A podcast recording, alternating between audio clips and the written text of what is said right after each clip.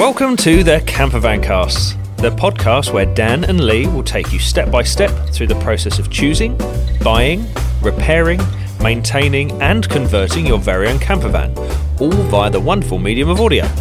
And we're going to be filming it too, so you can watch it on the Coombe Valley Campers YouTube channel. This week on the Campervan Cast will be a campervan buying guide. Absolutely. So last week we had Ryan from RDL talking to us about what to look for when you're picking a vehicle. The actual van. Yes. Yep. And this week we are delving more into accessories and bolt-ons for a camper van and the inside of that vehicle as well. Yeah, definitely had to break this down into two parts, didn't we? Yeah. Because we really wanted to just. Well, it's been that way from the start. We've had this huge array of subjects we wanted to talk to everybody about, and quite quickly we realised we needed more than a 45 minute to an hour slot to actually discuss things. So we've now broken the actual process of buying the vehicle into two parts. And even that has been quite tight today. Now we we don't script these as we've said before, and today we have written down all the key points So bear with earlier us. on um, of what we need to mention, just so we don't forget anything. Yeah, there's a lot that goes into it. And there's a lot, isn't there? There's a lot to check, and there's a lot that you need to be sort of considering. And it also depends on, I think, what you're looking for. Mm-hmm. And now, one thing I was thinking was if you're not looking for a project and you turn up and you find a vehicle that maybe is a project, Yeah, then you can just walk away. absolutely. Um, so, yeah, there's lots to. You've got to be strict. Yeah, I think that's one of the things as well. We didn't mention it last week, but you're not inclined. You don't have to make the purchase if there's something telling you that you definitely don't want to buy that vehicle.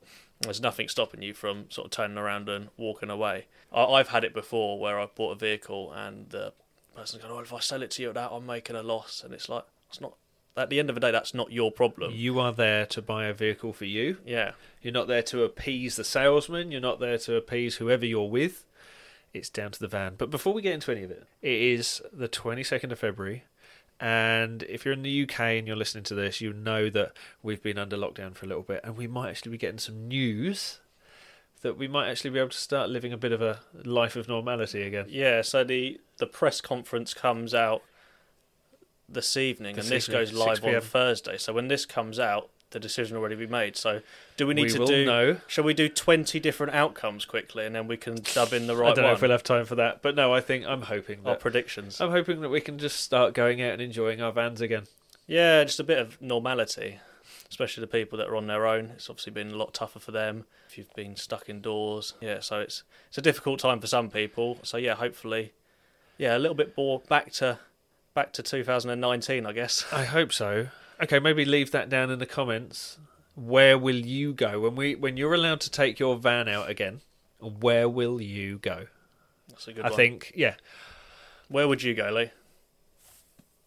I might tell you what. Between the lockdowns we had last year, my wife went to North Wales, and I've spent a lot of time in North Wales back in my military training days because we'd walk over the mountains or we'd do what's known as adventure training up there. We'd do lots of caving, kayaking, all sorts of stuff, mountain walking, and I, I was at one point an instructor in, in mountain walking, so I know the area. And ever since my wife went up there last year to do the big zip line, what's it called? I can't remember it. Something like that. It goes like 100 miles an hour. It's like a hundred mile an hour it? zip line, and she did it, and she really wants to do it again. And she actually bought me the same experience as a gift for either Christmas or birthday. I can't remember which. My birthday and Christmas were quite close together. When we're allowed to go away in the UK again. I definitely want to go back up to North Wales. So, if anybody's listening from North Wales and they want to recommend maybe a campsite or something that we can go to, definitely, definitely go up. I mean, I'm a big lover of Wales anyway, but um, she definitely wants to go back. We've got a ticket to go to that zip line again, so yeah, There's no definitely want to go. expiry on that, is there? Uh, I hope not. I hope not. Hopefully, we can at least Valid for 30 it. days. Yeah, we can hopefully at least use it within the year. And what about you? So if we get, if we were to get relieved of our restrictions tomorrow, where would you go? Where'd you go camping? Oh, so if it was tomorrow, where'd I go camping? I I quite like the local spots. Yeah. We've got some where we are in the southeast. We've got some really nice places that you can go to. Up to Bewl Water's a nice little drive. I would love to go up to the Lake District. Never Yep. been up there, um, so that's one place. The one thing I was thinking of was I've still got tickets for Bug Jam. Oh, So that's one of those One of things. my I- favourites. Yeah, I bought those beforehand, and obviously they, they roll it on, Yeah, and yeah. it would just be nice to be able to use those. And, and that's going to be the case with a lot of people who have had tickets for shows for 2020, and even a couple, you know, the show organisers out there. We've got buddies who are show organisers, and they've had to keep rolling things, and it doesn't look like shows are going to be on this year either. Potentially by the end of the year, depending on how I guess vaccinations and stuff go on. But yeah, it's difficult one to predict, isn't it?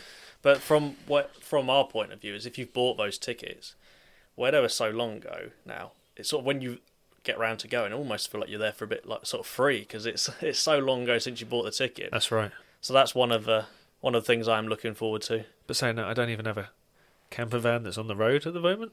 Oh, that's built. A So- couple in couple in progress, yeah. So Yeah, so I took my van off the road, gosh, over a year ago now, and um, we were meant to get it built last year. Wasn't really worth it.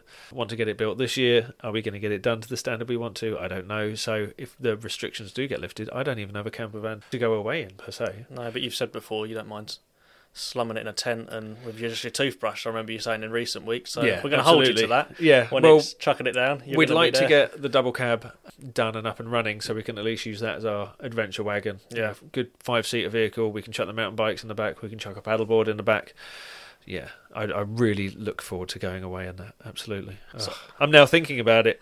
I'm just thinking about going away camping with the kids because they absolutely love going away as well. Yeah, that's the thing. It's sort of telling them that you still can't do it and stuff. It's just sort of trying to explain everything. But yeah, there is light at the end of a tunnel. We hope. we So, hope so. By 6 p.m. this evening, or by the time you listen to this, you may well have a, a, an answer or a result. So let's just hope things are going on. So yeah, we won't talk about the actual situation. We will just continue to talk about what we're going to do and enjoy.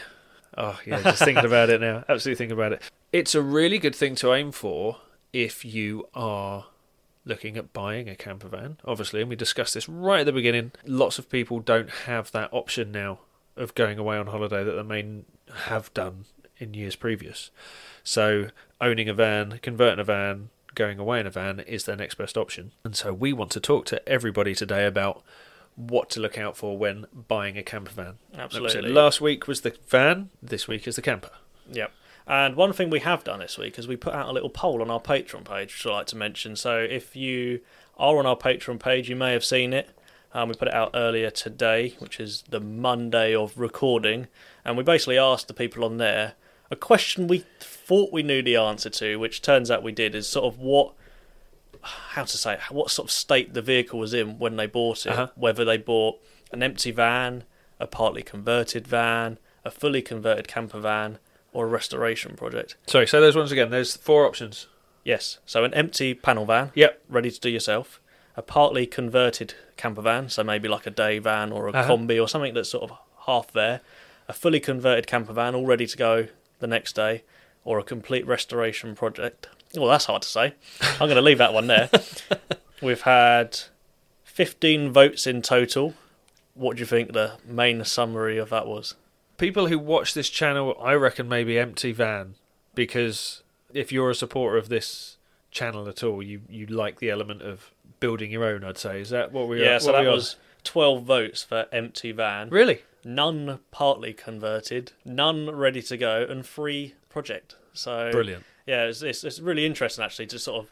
So restoration project. There was three There people was doing a, couple of those as well, Oh, yeah. amazing! Um, and we've asked for their stories of why they chose that as well. So we've got a couple that we can we're going to drop in Go ahead. throughout. We've got one. The first one here was from Al Murray, who has um, been one of our patrons for a couple of months now. Yes, Been good day, sir. How Q are and you? A a few times, and um, he was on a look the lookout for a van for two years. So was really spending a good amount of time. I think to- that's really sensible. Yeah, he didn't go and buy one straight away. Um, Certainly didn't have his rose tinted specs on. yeah, so I'm going to read exactly what he said. So it's been a dream not only to own one, but to convert one as well. Finally found a decent van without the Starship mileage, so fairly low miles, and he got his hands on a 2007 T5.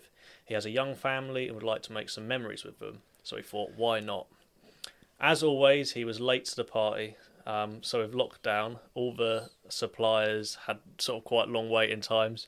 Um, but then, yeah, followed our videos and had used some of the companies we've promoted, such as um, Deadening, Rain Automotive, Evo Designs, Custom Shop Designs, and this is the most important bit. So far, so good. Yay! So it's all on track. Well done, Al. Um, and yeah, he's just hoping to get it all done and ready for the um, good weather. So that's a, Yeah, a nice story. Absolutely, absolutely. Talking of weather, we've just had a wonderful weekend of weather down here in the southeast, haven't we? Managed to get away. Felt like a breath of fresh air to have a nice Yeah, weekend. you made the most of it. Absolutely, yeah. We went went walking. Ended up at a nudist beach, not intentionally, but a Bit cold for that, wasn't it? yeah, there was a brave soul completely in the nud down there as Oh, well. really? yeah, about three o'clock. It was, must have been maximum about fifteen degrees. Are you talking about yourself in third person again? No, no, no, no, no. But uh, yeah, very brave bloke. And luckily, when we walked down onto the beach, we certainly steered the kids away from that direction. Nothing to see here. yeah, absolutely. But yeah, no, definitely waiting for the for the finer weather and obviously the restrictions to be eased. Um, yeah, can't wait for that. But no, that's a great first point there. I think patience. Yep. Now I know that vans are at a premium. I know vans are in high demand at the moment. However, that shouldn't deter you from holding out a little bit to buy the right van. Yeah, I think from the start we've said don't go and buy the first thing you see if you're not sure on it. Yes, you can get a good one, but yeah, there's no rush. And I think that's the thing with stuff like camping. If you miss it the first year, there's always next year. Absolutely. And depending on how you build your van, you might even be able to take it out in the winter as well. Well, and if you're late to the game, say you don't find the right van till late summer, you can always just throw a mattress in, you know, one of these blow up mattresses, and just get out there and just enjoy a campsite, whatever, whatever it Yeah, may yeah. be. But no, I think that's a great first point. Just be patient with it.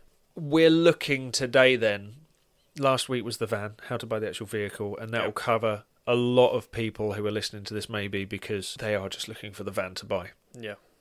And I make no apology, but we didn't go into the specifics of what to look for when buying a vehicle because that can change for each vehicle. So if you're buying a 40 year old T3, you're buying a 30 year old Transit, or you're buying a five year old T5, T6, there's all going to be different things to look out for and specifics to look out for. Yeah. So we're not going to cover that today either. What we are going to cover is the specifics to look at if you're buying a camper van in particular. So we're not going to concentrate on mechanical, we're not going to concentrate on bodywork, but we are going to concentrate on the specifics. And you have come prepared with a list. Yeah, I've got a few notes, and actually, what you've just said about not going into each specific vehicle is a really good point because they they fail in different places. Yep. I know some of the older transits, the um the door, front doorsteps are a really known place. Some Yep. of the older camper vans, it's under the windscreen. Yep. And there are a lot of resor- resources online for those vehicles. There's forums, there's Facebook pages, Yeah. and there's so many so much information. So if you are after a vehicle in particular, have a look at what goes wrong with those, and then when you're looking at one, you can take that into account as well. Or you can take somebody who knows those vehicles very well. Specialists that we Specialists, yeah. So yeah, we covered that in the last one. Ryan mentioned that, didn't he? That you know, take your vehicle to a specialist, and I think that's a great first point. If we're just covering the vehicles again, uh, we want to highlight that if you are unsure about the vehicle and you know its mechanics in particular, definitely a get a specialist and b get an independent inspection by the likes of the AA or the RAC. Might be the best 150 quid you've ever spent. Yeah, yeah. So moving on to the camper element itself, we're going to start with the outside of a vehicle. Yes, because that's how we want to separate it to start off with. Because obviously, if we just go in with the first thing we think of, we're going to be going from left to right and up and down, and all sorts. So we're going to stay with the outside because there's quite a lot of additional extras you can get with a camper van on the outside. The first one is fiberglass, either um, pop top roofs or Yeah. fiberglass high top roofs. So Yeah. what would you look out for with those? Well, first of all, I'm going to say don't trust the postage stamp size picture you've seen on your phone, on your eBay listing, on your Facebook listing. If you can, try and find the try and view the vehicle in person, and if you can't, get some detailed photographs from the seller. And if they're a decent seller, they should be very happy to send you those pictures. But yes, starting with the roof then. So yeah, we're going to methodically work around a van here so we don't lose track of it. So Yeah. yes, starting with the roof, if you have a van with an elevated roof, sorry, we're going to start with a fiberglass high top. Yeah. Um, and this can cover anything from again like a Ford Transit or uh, an older VW. A fiberglass elevated roof is designed to provide you with more standing space in your van. And they come with their own sets of problems. The first off being is the condition of the fiberglass. They seldom get cleaned properly because they're so high and they're quite difficult to clean. They seldom get Sorry, they quite often get damaged by Yeah. low-lying branches. I've seen a lot of ones with big dents in them. That's and right, and they very often get repaired poorly by the home mechanic um, trying to patch up a dent in the roof. So you're looking first of all at the overall condition of that fiberglass high top or that fiberglass cap, and you're also looking at the topmost point of that fiberglass cap, which is more than likely going to be a skylight of some sort. Yeah. Skylights are known to leak. The polyurethane or silicon sealant that's used to waterproof those, again, because they're seldom cleaned, can degrade over time. It can also have a leak potentially yeah, that again might have been disguised by patches and patches and patches of silicon. Someone's like gone up there to try and patch it over and over, or the actual cap itself might be cracked. So, a good place to look at, if you can, is uh, start with right at the top of the vehicle. Have a look at the condition of the fiberglass top. Um, if there's anything bolted to it potentially, such as a, a solar panel, check Yep. that the solar panel's in good condition. If it's damaged, broken, or even you know partly missing, yeah, yeah. because again they can be the first things to get hit or damaged. Definitely the the the cap of the skylight is very important. We'll move into the inside later, but operation of the skylight is very important because a lot yeah, of them are open, don't yeah. And I think as well with the if it's got a leak and stuff on the outside, sometimes you won't be able to tell. But I mean, as you said earlier, if the sealant's all looking a bit loose, or if it's got uh, maybe scratch marks, or if it's falling apart in places, then that's a um, key point. And I think as well, just straight away, if you are looking at an older vehicle, it is likely that that might be the case. And if everything else is absolutely perfect, apart from it's got a bit of a um, dodgy um, skylight or something, uh, it could be a quite a, a simple fix if you're looking at doing a bit of a project on Yep. it. I mean, the skylights themselves r- sort of range anywhere between sort of what, forty and hundred pounds. So it's Depending on a- the size, yeah, yeah, it's not a massive ticket item. So if it hasn't done too much damage already and you are fairly handy and would like a bit of a project, don't write off a vehicle maybe just because it's. Have we done a skylight video? We haven't yet, have we? No, we haven't. Maybe no. we shall, Yeah, and then we can do that in the future. yeah, Yeah, great place to start, definitely with the roof. Now, on T3s or Type 25s, depending on what you call them, a fiberglass roof can be also a source of leak and or body rot on the roof of the vehicle that it is sealed to or screwed to. These vans now are getting to 35, 40 years old, and if water gets underneath that fiberglass cap, water and dirt will harbour under there. And then when the vehicle moves and the fiberglass moves a little bit, they will rub onto one another. They will slowly wear the paint away from the metal. They will then rust the metal, and you can end up with big gaping holes in your roof or zero gutters. So I've seen a lot of camper vans that have the fiberglass tops. They've had them on for 35 years. Water's got in and done its best at rotting out your roof. So definitely, obviously, we'll move back in. We'll move inside later again, like I've said. But signs of damp or you know discoloured carpet on the inside of a vehicle is a potential sure sign that your roof is leaking. So yeah, they're the bits and pieces I think on a fiberglass high top. and obviously the fiberglass. Um, other areas could be on a pop top. That's right. potentially. So the tops of them are more often not fiberglass Yep. in one form or another. So with the pop top, there's a couple of things you need to check, isn't there? There was, firstly, the top of it, Uh-huh. like you've just mentioned. Exactly the same way. Yeah, check for damage, dirt, debris. Potentially, you've got skylight in it. Check all of those as well. Yep, and then the actual lifting mechanism, and the mechanism that basically try and get it up, and Hydraulic that was, struts. That was poorly worded. Um, Hydraulic struts, hinges, they can all wear out. yeah, If they're not maintained, they're not cleaned. Yes, the hydraulic struts can wear and be very difficult to get it up. Can't believe my alarm's just gone off. Do apologise, everybody. So, yes, there's a lot of things to look at with the mechanism itself, even the locking mechanism. You know, on some of these older vans, the locking me- mechanisms have been repaired more than once or they've been bodged. So, if you are going out to view a vehicle and it has a pop top or an elevating roof of some sort, definitely make sure that's pushed up into its topmost position. and ask for a ask for them to do it as well because A demonstration. yeah, a demonstration because they're not all the same. So they might be, this one that you're looking at might be a particularly strange way to use it, and the previous owner will know how to do that anyway, and it might save you 20 minutes on the campsite trying to work it out. And also check that you're strong enough.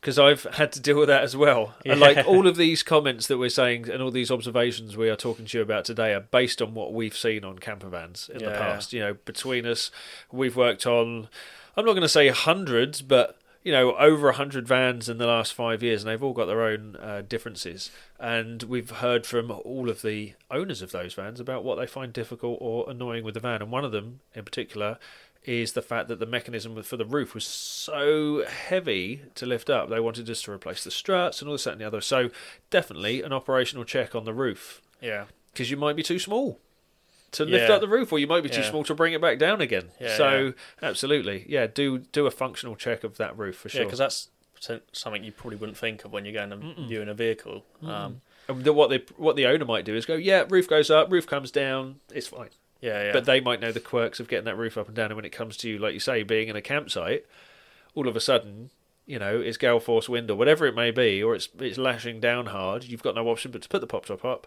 and all of a sudden, boom, you can't Yeah, do it because we found that when we went camping, there was a break between the two lockdowns, and we were we sat up. We got our awning out. We were your awning that I borrowed, oh yeah, and we were sat there, and a T5 pulled up. It looked fairly new. It was probably their first out, and they looked like they were having some proper issues with it. And everyone was going to me, "You're going to go and help them. You're going to help them." And I was like, "I'll give them a minute. I'll give them a minute." And after a while, they got it. Oh, really? And they sorted it out, and they yeah they had their. That's what there. convinces some people to actually buy a camper van, isn't it? In, in a different situation, you might spend three hours trying to put up this tent. yeah Then you're sat there after you've put up your tent after fighting with it for three hours, and then all of a sudden, you know, Mr. and Mrs. Bloggs turn up next door, turn up with their van, pull out the deck chairs, and drink a beer. They're done and Yeah, set yeah. up in five minutes. So yeah, I understand entirely what you mean there. But no, uh, going back to the pop tops, the canvas. Yes, which is the main one because if it is torn or damaged, they're not. Or mouldy, or Yeah, they're not. or They're not super expensive, but they're potentially more expensive than you might have thought for a bit of canvas. At the end of the day, yeah, it can be a deal breaker. yeah, for sure. because especially if you've got an older vehicle like the um the Reimo roofs and stuff, they are you can only get sort of original ones for it or custom made ones. So yeah, it's not a fact of oh okay, well there's a hole I can patch it up. yeah, Technically, I guess if you wanted to do a quick fix, you could, but the condition of that actual canvas is very important. yeah, Reimos on the older T4s, for example, they go damp and horrible right in the back of the roof. Yeah. So it's, it's definitely things things to look out for. And yes, worst case scenario, getting a replacement canvas and then having someone replace it could set you back a grand, Yeah, all in with labour and parts. And Yeah. it's it's you know that's not a bad. Yes, it's a lot of money, of course it is. But to make your van waterproof and comfortable, again, it goes back to the thing is if you've got the budget in it and that's the only thing wrong with it, then Yeah. but it needs to be taken into account. Maybe come away from there and go, okay, well, I'll think about it. Have a look online, how much it's going to cost for a new canvas um, roof, and then you can make the decision.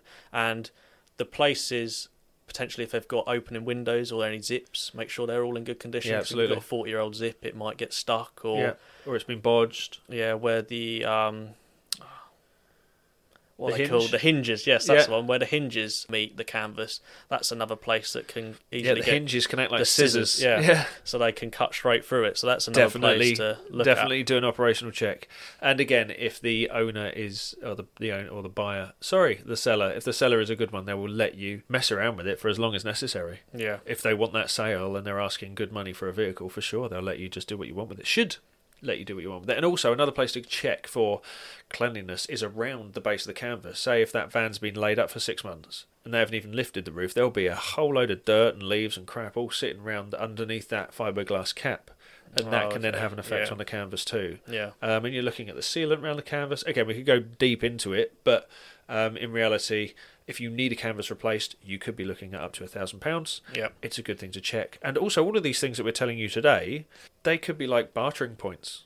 yes. If you've got this list, and what we could do, and what I think we should do, is transcribe what we're talking about today and make it into a list of things um, for you to check, almost a tick list. yeah, yeah, If you're going to look out in a van, uh, look for a van, I don't know, whoever's listening might be very busy with a pencil and paper right now, going, right, okay, got to check this, check, Yeah. which is great. Yes, you've got to check these things because at the end of the day, if there's a tick next to one, that's not a bartering point, but if this is damaged or that's damaged or the hinges are broken or the canvas is tat, whatever it may be, that is a good bartering point. If they're asking for top money or top whack for this camper yeah. And if they're selling it as oh, it's got a fully working pop top, and you And can see that one of the hinges doesn't work, and there's a massive hole in it. It's not. and that'll go with working. everything we talk about today. This could all be. Obviously, we're not trying to make it hard work for the sellers, but if you're a good seller, you would have this sorted before you even put the damn thing up. Yeah, Or your price reflects the damage and the uh, discrepancies that that vehicle may have. So, yeah. Absolutely. Oh, just making it hard for everybody and easy at the same time.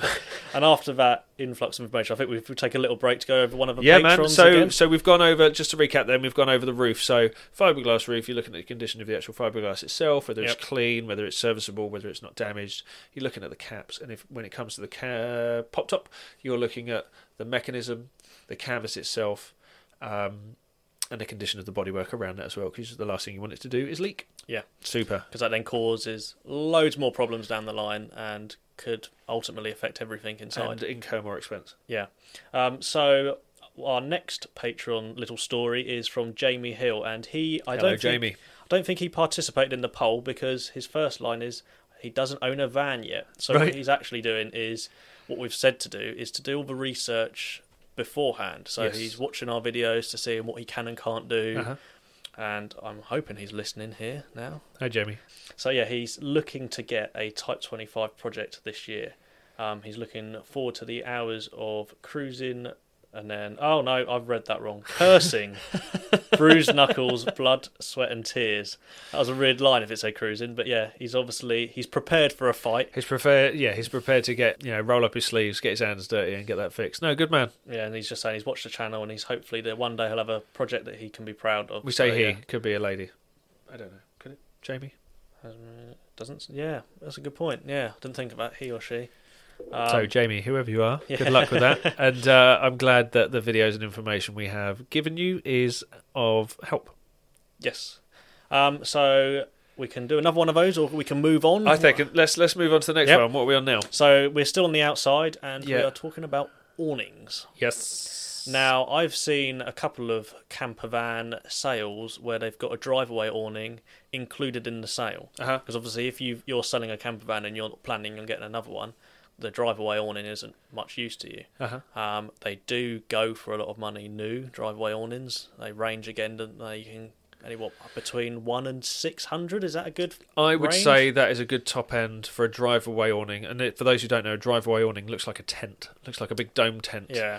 and what it will do it's called drive away because you can erect the tent next to your van and then attach the awning to your van via an awning rail a c Yep. channel rail and then what it's designed to do is slide off the side the attachment is designed to slide off the side of your van and then you can take your van out away for the day whether you're going to a tourist spot or going out adventuring or going out walking whatever it may be and then when you pull up back to your pitch on your Yeah. campsite or wherever you may be you can then just rock up back to that awning and have your little area of what am I trying to say? Your base. Yeah, you're It's- extending your camper van area. That's right. Yeah, It's yeah, yeah. And so, size. say you you go away with a van full of stuff, including the awning. You can then move that stuff out of the awning, so you can go out in a fairly empty vehicle for the day. So yeah, lots of advantages to having a driveway awning. Um, but yes, carry on. Sorry. Yeah, so with the driveway awnings, I think if they're selling it as part of the vehicle, if they're sort of the price doesn't reflect it and they're sort of throwing it in, then yeah, that's a bonus. But if the price reflects that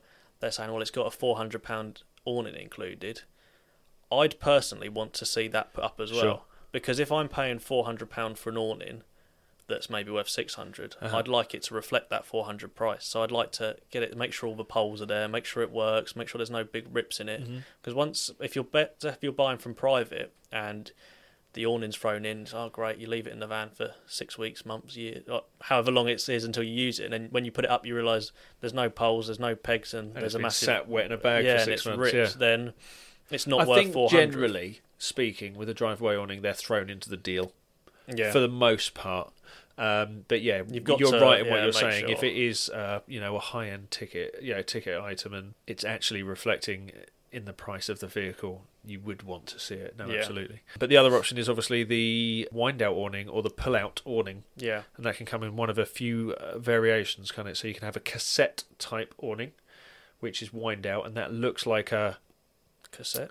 No, no. uh, the the way I think about a cassette is something you'd stick into a hi-fi back in Yeah. the day. But no, the cassette awning is basically a solid, uh, rectangular cuboid box on the side of your van, and you will stick a winding handle into the side of that, and it can pull out from the side of the van anywhere up to two and a half, three meters.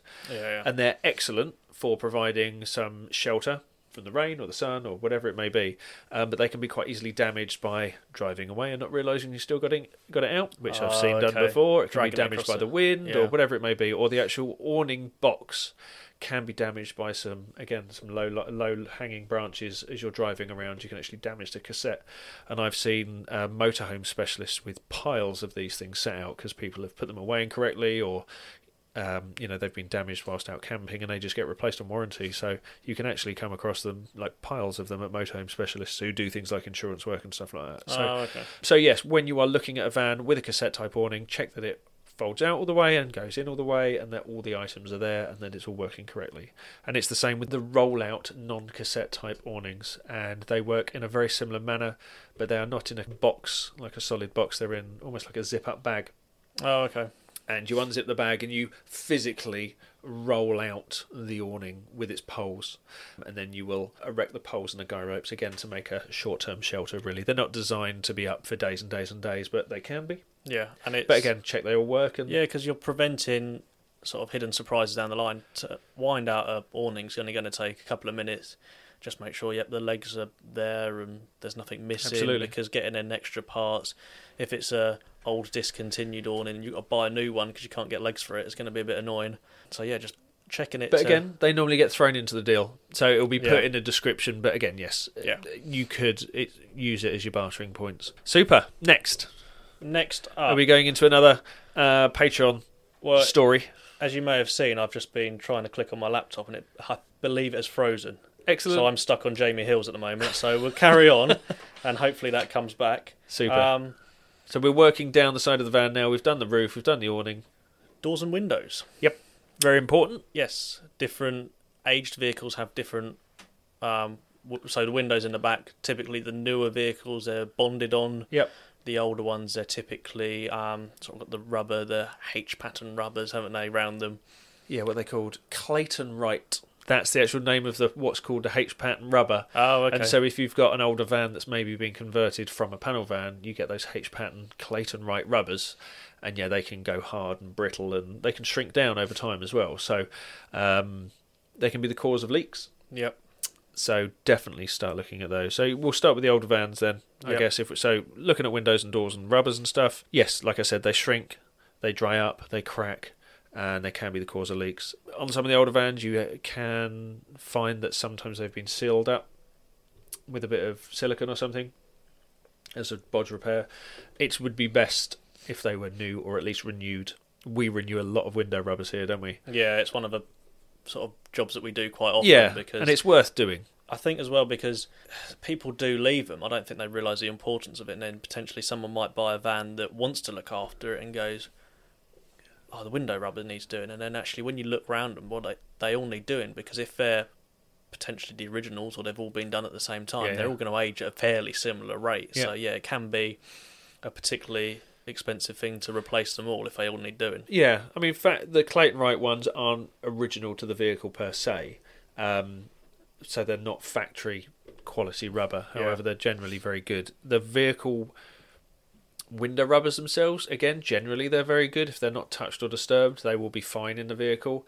Um, but the ones you've got to look out for, and again, we've replaced a lot on different vans, are things like door rubbers and boot rubbers, sliding door rubbers, They and get things like that. They get damaged quite easily. They get damaged very easily. They're neglected when it comes to cleaning, and they compress over time. And again, rubber gets brittle and hard over time. And we're telling you all of this not necessarily because it's a mechanical thing, but we're trying to prevent you having leaks and water ingress into your van. Because if you get leaks and water ingress into your van, everything will get damp. Your wooden interior will get damaged. Your curtains, your carpeting, your upholstery would all get slightly dank and Yeah. damaged. And you can certainly tell when a van is damp. You can just open the sliding door and you think, oof. Yeah, and it's a bit of almost in inside. line with what we've spoken about before. Is when you're buying a vehicle, get the mechanical side of stuff done first, and then second to that, if you're buying a out the box interior, there's a couple, and they can range anywhere between six hundred and two thousand pounds, Yep. which is a good chunk of money. If you're going to put one of those in, you want to make sure that the vehicle's watertight because the last thing you want to do is put your nice new interior in. Don't put then- it in a leaky van. Yeah, Yeah. Um, Yeah, Normally, so- though, that would get it would get done if, if someone's having a respray or a repaint, um, but it's certainly something to consider. Yeah. So the actual door rubbers, sliding door rubbers, Um, all of which are items that are very inexpensive to replace, really. Yeah. And we've done a lot of how tos and stuff on door rubbers. We've got certainly got a door rubber thing coming up as well. We've done window rubbers again, fairly easy to replace as long as you've got in in the Clayton Wright rubbers, for example. If you've got the right tool, super easy to do, really, aren't they? It's the And right it can make the tool. difference. Yeah, it's having a spare person to hold on to the glass Mhm. when you're in the corners and stuff, and Yeah. also buying the right rubbers. yeah, Um, we have a supplier called Seals Direct who are really Seals Plus Direct. yeah, Yeah, really helpful and really good at getting the right ones and have I've recommended a lot of people to that recently because I always keep my eye on things like the forums and stuff. Yeah, Um, and what's funny is obviously we've done a lot of videos now, um, and if people go, "Oh, where do I get these rubbers from?" I will say, "This is where you get the rubbers from," and you can check out how to fit them on our video, and I will put that. promotion. Yeah, it's very handy to do, but it saves a lot of ball ache in the in the sense that I don't have to describe step by step how to do that. I can just post a video and job done, nice Yeah. and easy, and it's it saves a lot of time really. yeah, yeah. Um, but when it also comes to windows, say if you've got a converted camper van like a Reimo or a Westfalia, your plastic double glazed windows, because a couple of the older vans came with plastic or PVC double glazed windows, they can go milky or cloudy. yeah, yeah. Not so much a bartering point, but don't be too dismayed because they can be restored and back to life. We did that on a T4 recently, didn't we? All the windows were super scratched and Yeah. cloudy, and we got um, got them wet sanded and polished up, and they came out beautiful, didn't they? But Yeah, yeah. um, some of them are quite hard to get hold of. The double glazed ones, in particular, the Westfalia ones on some of the earlier T3s, um, and it's a good thing to check out if they're cracked or got pieces missing, because again, brittle goes plastic over time. So Yeah, I think that's that's it's certainly a good point to look out for when it comes to the windows, yeah. um, and also in terms of security, I guess. yeah, check all the the last, mechanisms That's work. the last thing on the out, outside areas Yep. is making sure, as you say, all the windows open, close, doors open and close. Yep. And from the inside as well, um, making sure the sliding door opens from the inside. Um, because it might be something simple as it hasn't got a handle, or it might be Mm. something more It's an MOT failure that as well. If you safety. yeah, if you have seating in the back of a van and you have no way of opening the door from the inside, for example, yeah, that's an MOT failure. and Yeah, a yeah. safety feature, I guess, as Yeah, well. yeah. Because you wouldn't out. want to be in a situation not be able to open a door to get out. Yeah. No, that's uh, yeah, valid points there.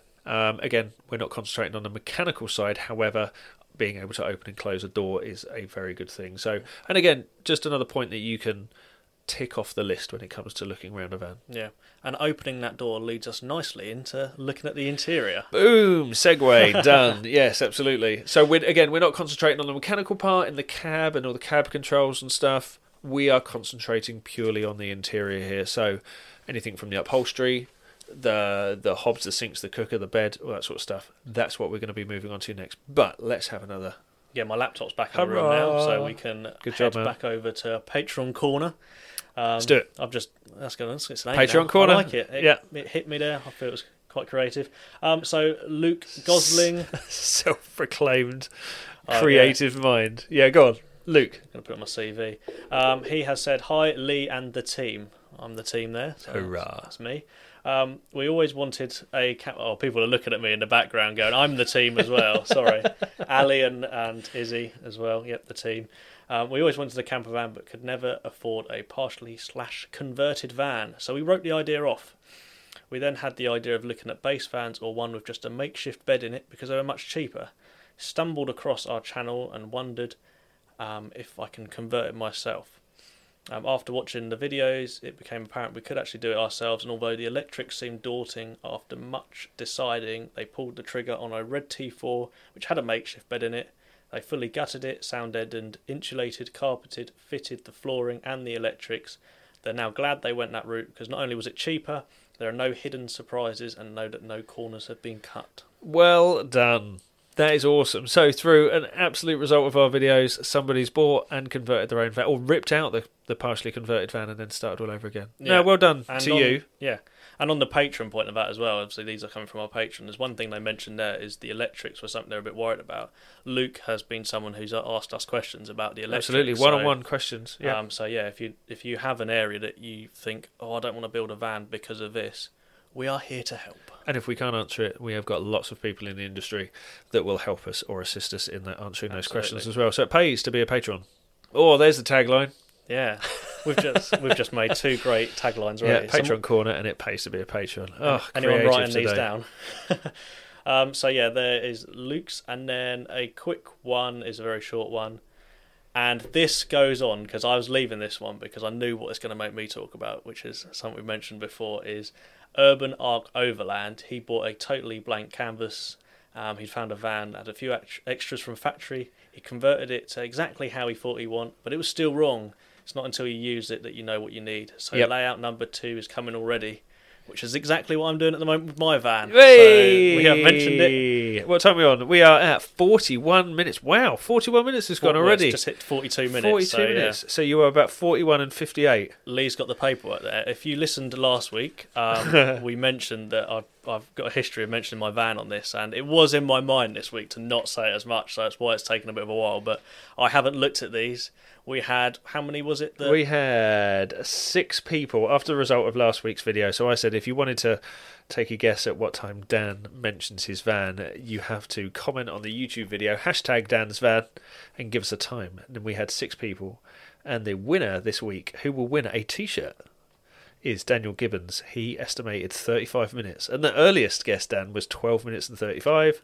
The latest was 35. So he is closest to our 41 and 55 seconds, whatever it was. So, uh, Daniel, get in touch and uh, we shall send you a t shirt. Anybody else who made a guess will receive a sticker. So, anybody else who's listened to this, send us a quick message with your postcode.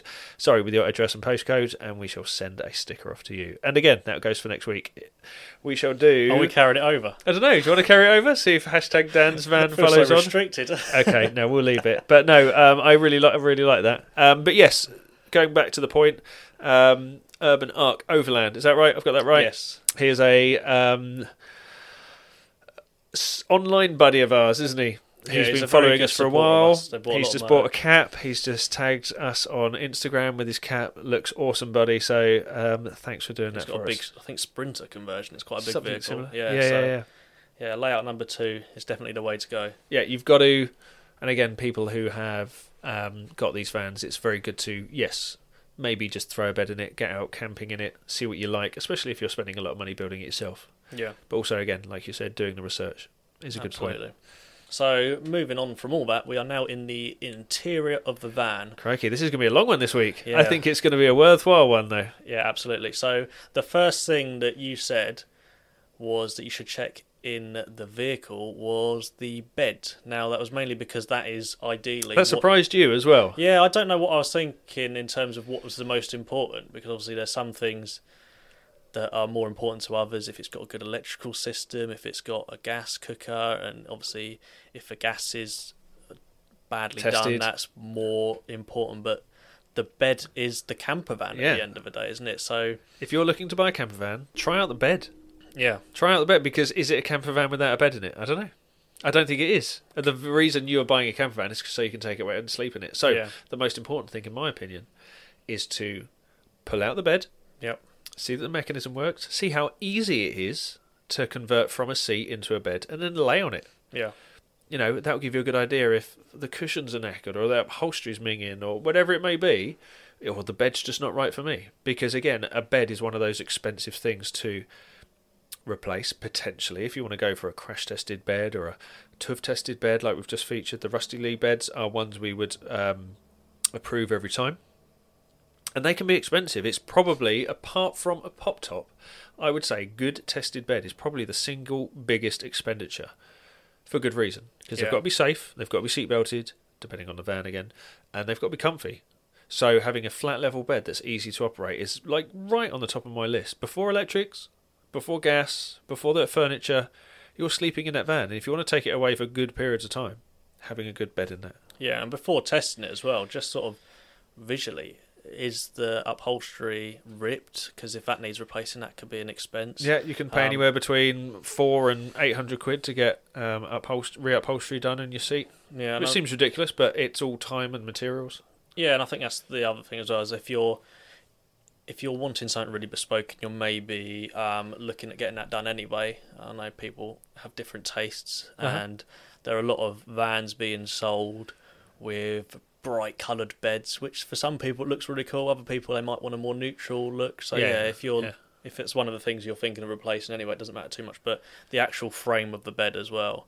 Um, the typically from what we've found, the better quality ones they are better quality all over, aren't they? So they they pull out smoother and they um, don't rattle when you're That's right. in So it's the build quality position. you're after. It's just yeah, just Especially in a more stuff modern like that.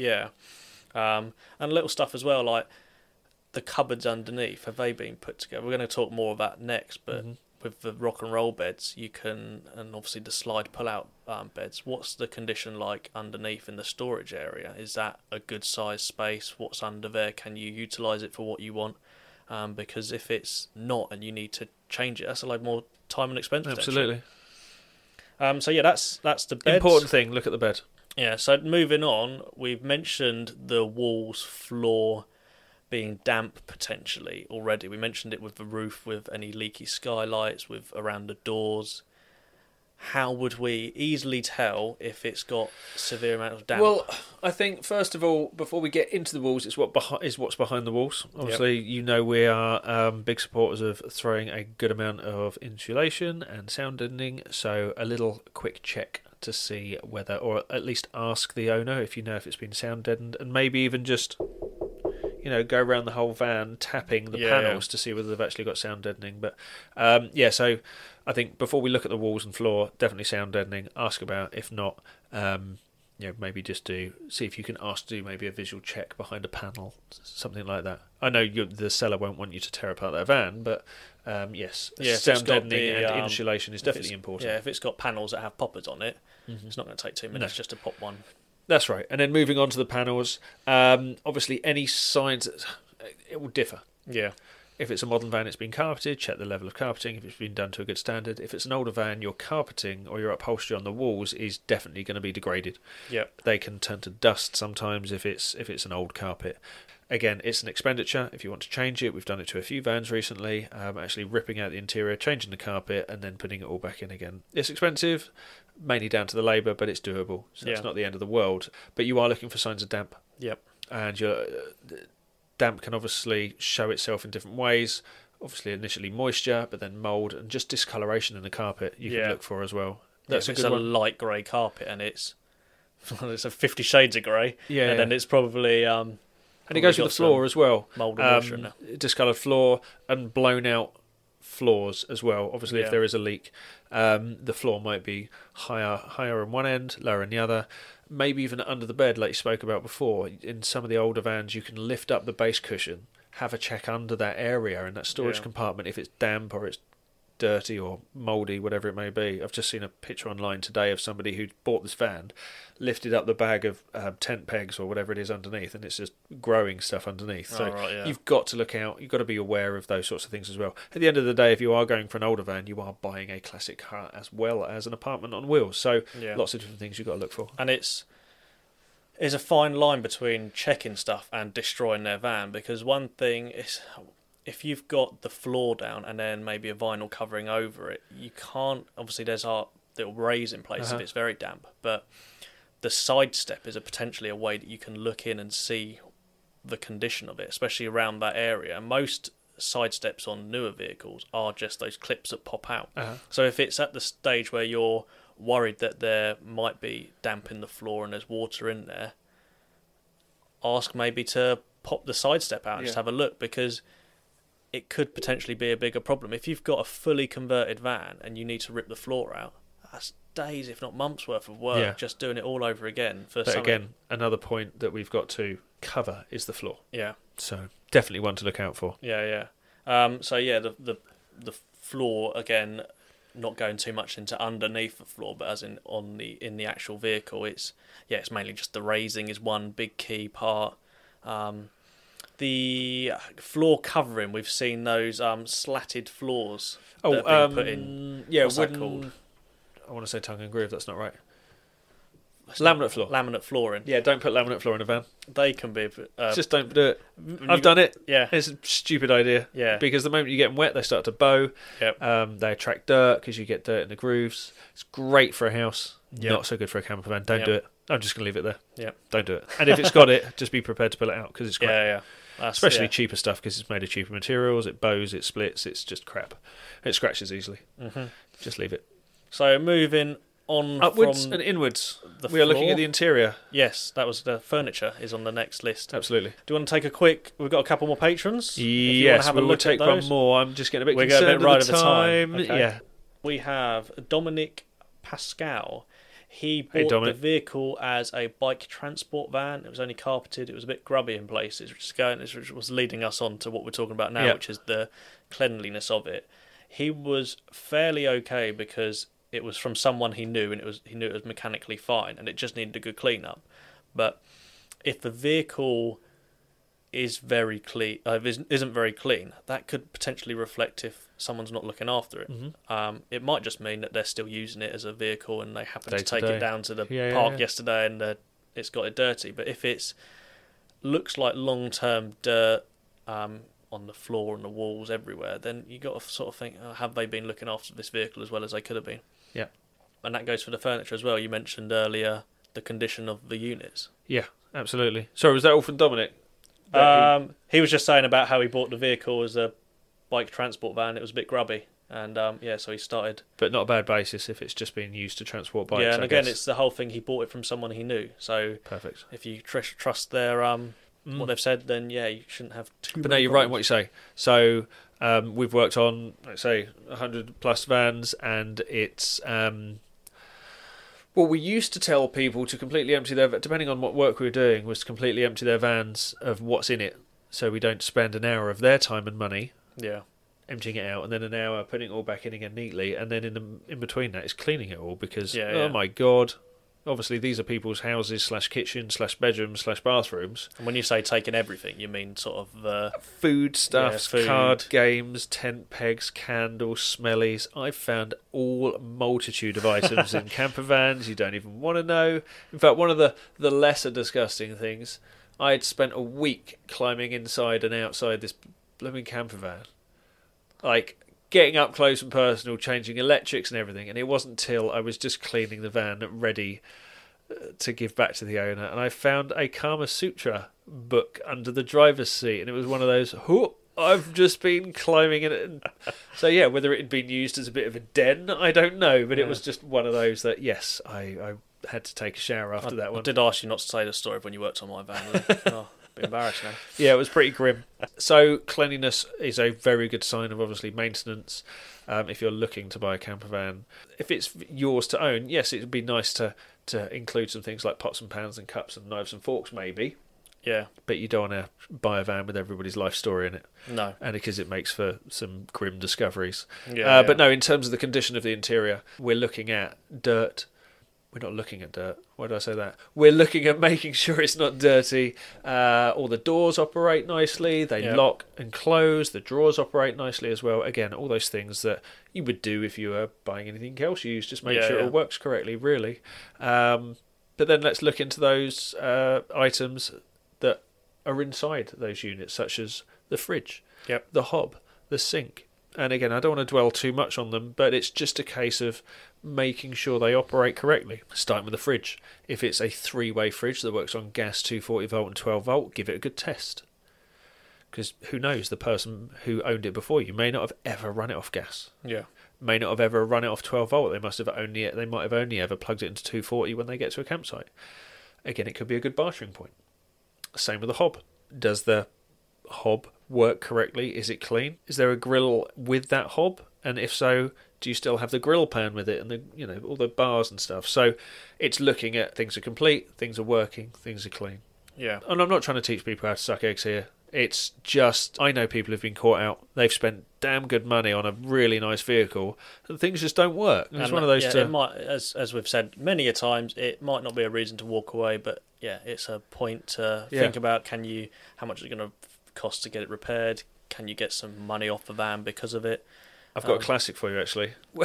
it's an older T3 Type 25 van. A person had just bought it and they brought it round and they said, "Can you just check the water tank for me, please? Because it just doesn't smell right and my tap doesn't work." Turns out the previous owner had filled that water tank with diesel, thinking it was the diesel tank, and it just completely melted. And just like the water, the water pump inside it just looked like this hot mess of plastic. Because the diesel, like the tank itself was fine, Yeah. but the pump and the hose had just completely melted. It was just hanging off these two like threadbare wires. Nasty. Yeah, That'd have been a nice cup of tea if it had worked, wouldn't it? can you imagine?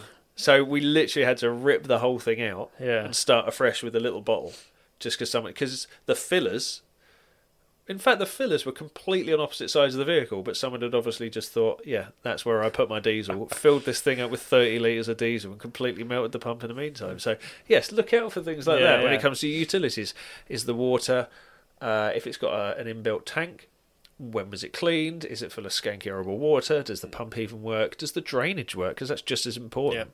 Is the water draining out to the van or is it draining to a waste tank? When was the last time the waste tank was clean? And if it's got the tank, If it's got the tank, because yeah. that's what I thought that was story was going. I thought you guess that wasn't even connected to anything. No, no, we've had that Um, too. Yeah. You've had that too. You you empty your tank or you pull sorry you pull the plug on your sink and it just empties into the cupboard. Think, Oh, Why Christ, would you yeah. even bother?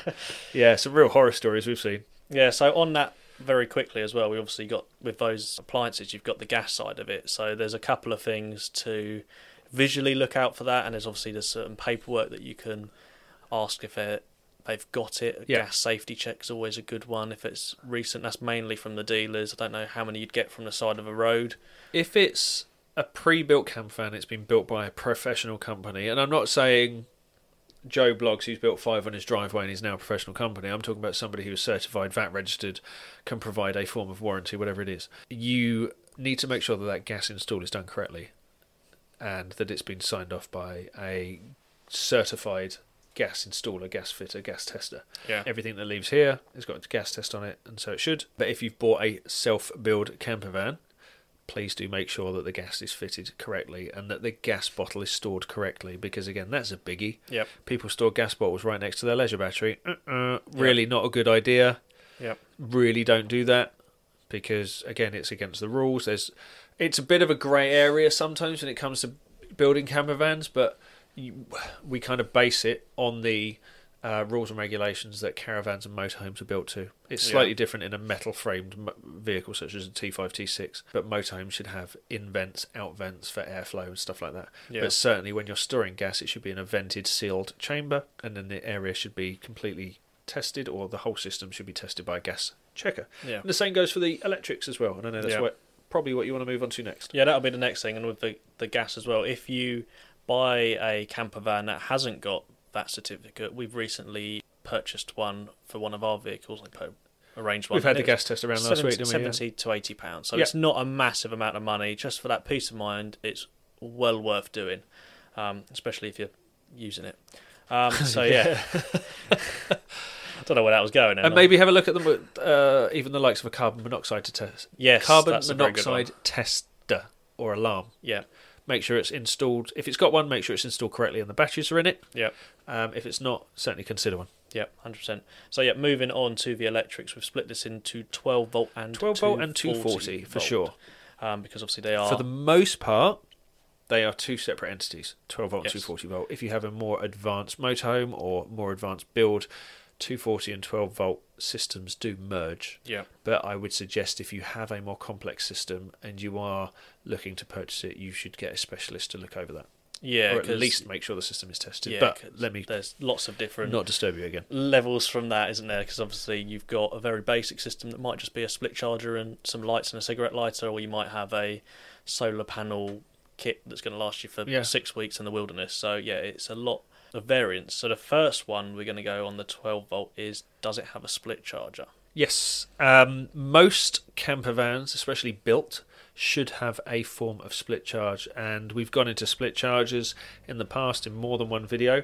Yep. Um, basically, you're taking the electric, ele- uh, you're taking the charge from your alternator and diverting it from the le- the vehicle battery once the vehicle battery is fully charged. Yep. Um, your split charge can come in one of many different forms.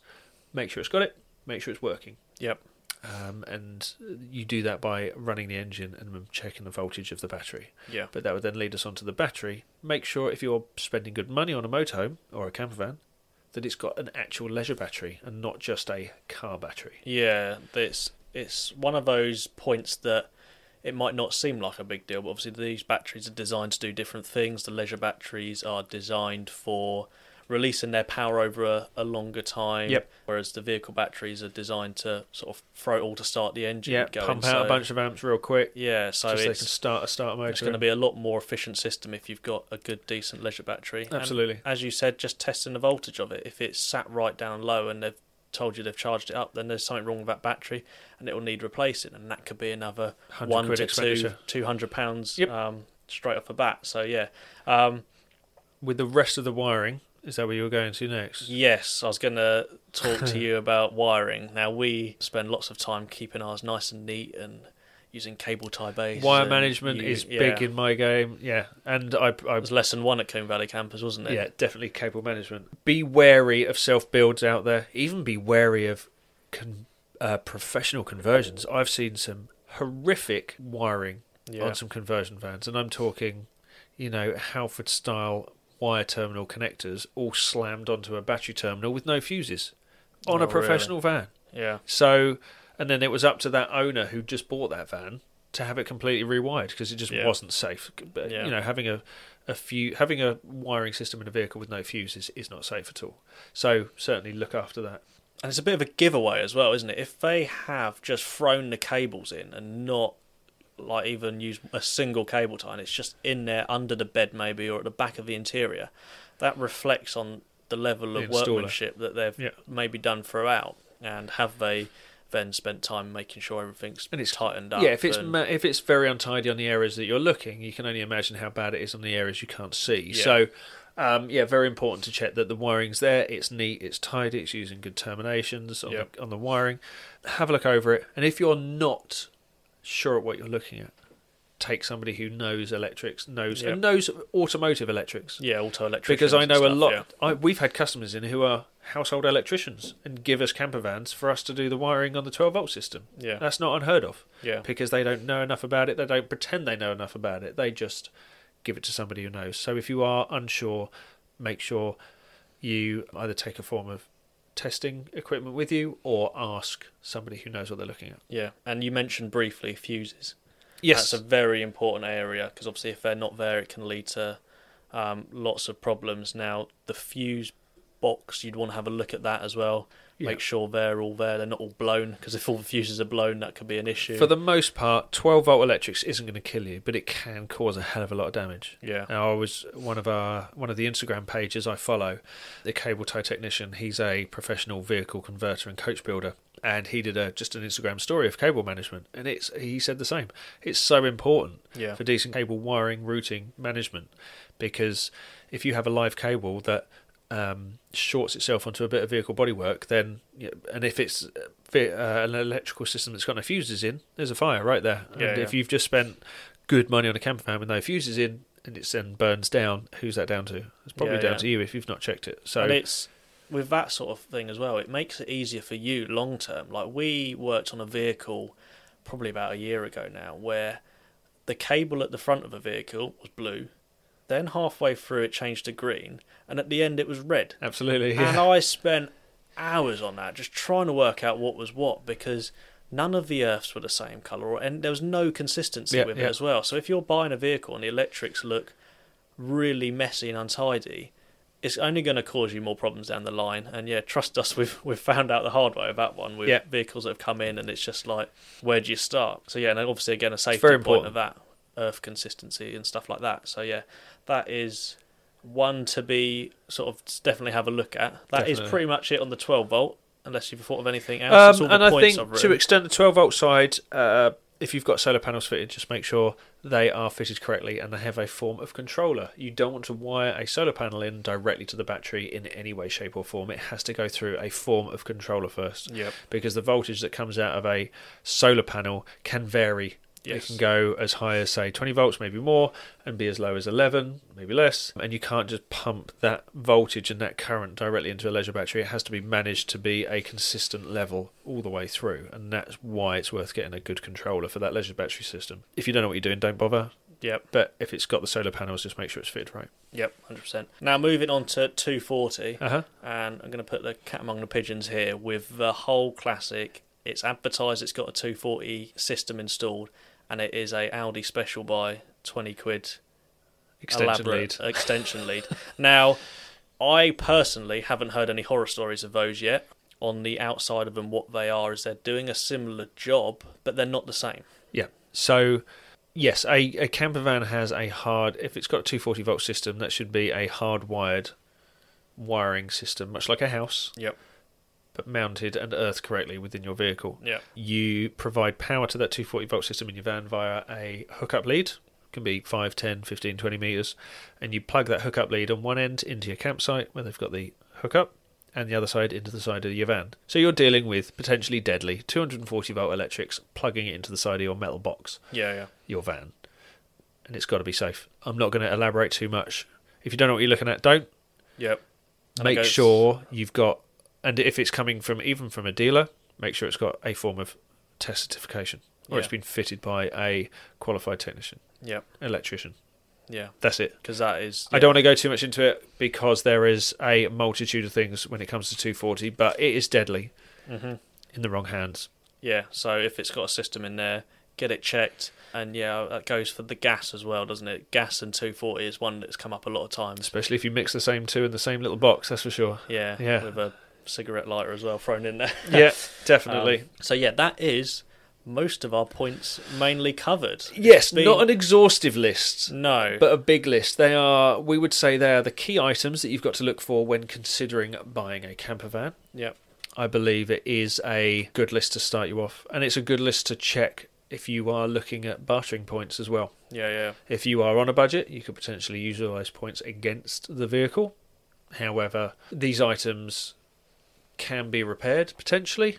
Yep. You know, you can reinstall electrics, you Yeah, can reinstall gas. of, as we've gone along there, we've sort of decided the estimated prices of a lot of these things Yeah, to yeah. give us a clue. Yeah. Yeah, I think what it was doing is sort of smashing those rose tinted glasses straight off onto the floor and going, right, you're looking at a van. Don't just think, oh, that's amazing. Think about these points. And yeah, as you mentioned, my homework now is to go and make a blog of this. Yes. So there's um So by Friday, we want to complete. No, I'm joking. Friday, Christ. But I'm not. I'm not. I want this into a list by Friday, Dan. Yeah, No, I'm Friday, joking. Tuesday morning. Um, yeah, so yeah, that is definitely something to A lot of about. information there. Yeah, If we can get a list out to you in time to check at the same time, we may be able to.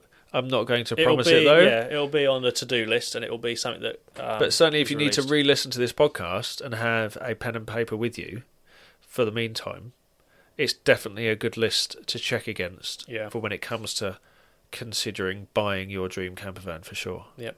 And going back to what we spoke about last week, if you have a friend that owns a camper van or is in At the least trade, has some experience. has some experience of what to look out for, then take them along with you Yeah. as well because it's almost that sort of person to hold your hand a little bit and just sort of they won't be getting as excited as you. If if you're looking at a vehicle and getting all like, oh wow, wow, they might be looking at it and going, oh god, and then take you aside and go, do you realise what this is? So, um, we're not saying that every van's going to be awful, but it's just these things that you need to look out for just to protect that- yourself. And at this moment in time, vans and camper vans, especially, are at a premium. And there are a lot of people who are there to maybe rip you off. I don't want to sugarcoat it. There are Yeah, people yeah. out there who want to make a quick buck from a camper van, and so they will lash up a crap van in shiny paint, make you fall in love with it, and in reality, you've and we've seen it even in the last year. Yeah, We had a very unfortunate case where somebody had spent a lot of hard earned on what presented itself as a beautiful camper van, and it was nothing but a turd on wheels. Was it really? It was Yeah. horrible. It was absolutely horrible. ninety percent filler, wasn't it? Yeah. It was. It had a fairly good engine, but that was only because they spent loads of money on that engine in the end. But it was a death trap. Yeah, yeah. Such a shame.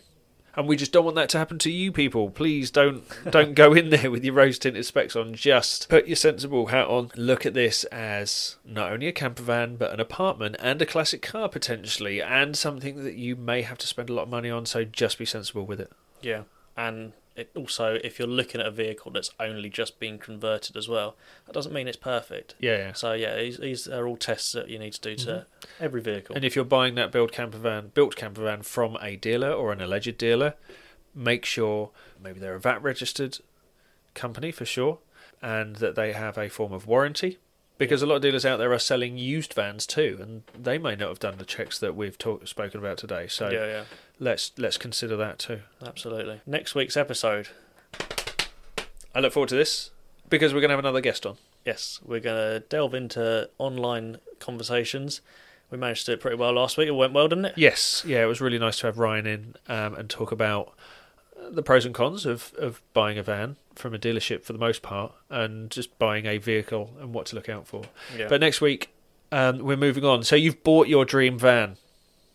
In theory, You've bought your dream camper van in theory, and next week we're going to tell you how to make it look like a million dollars. We're going to Yeah. tell you how to clean it, all the products to use, and we're going to have a special guest.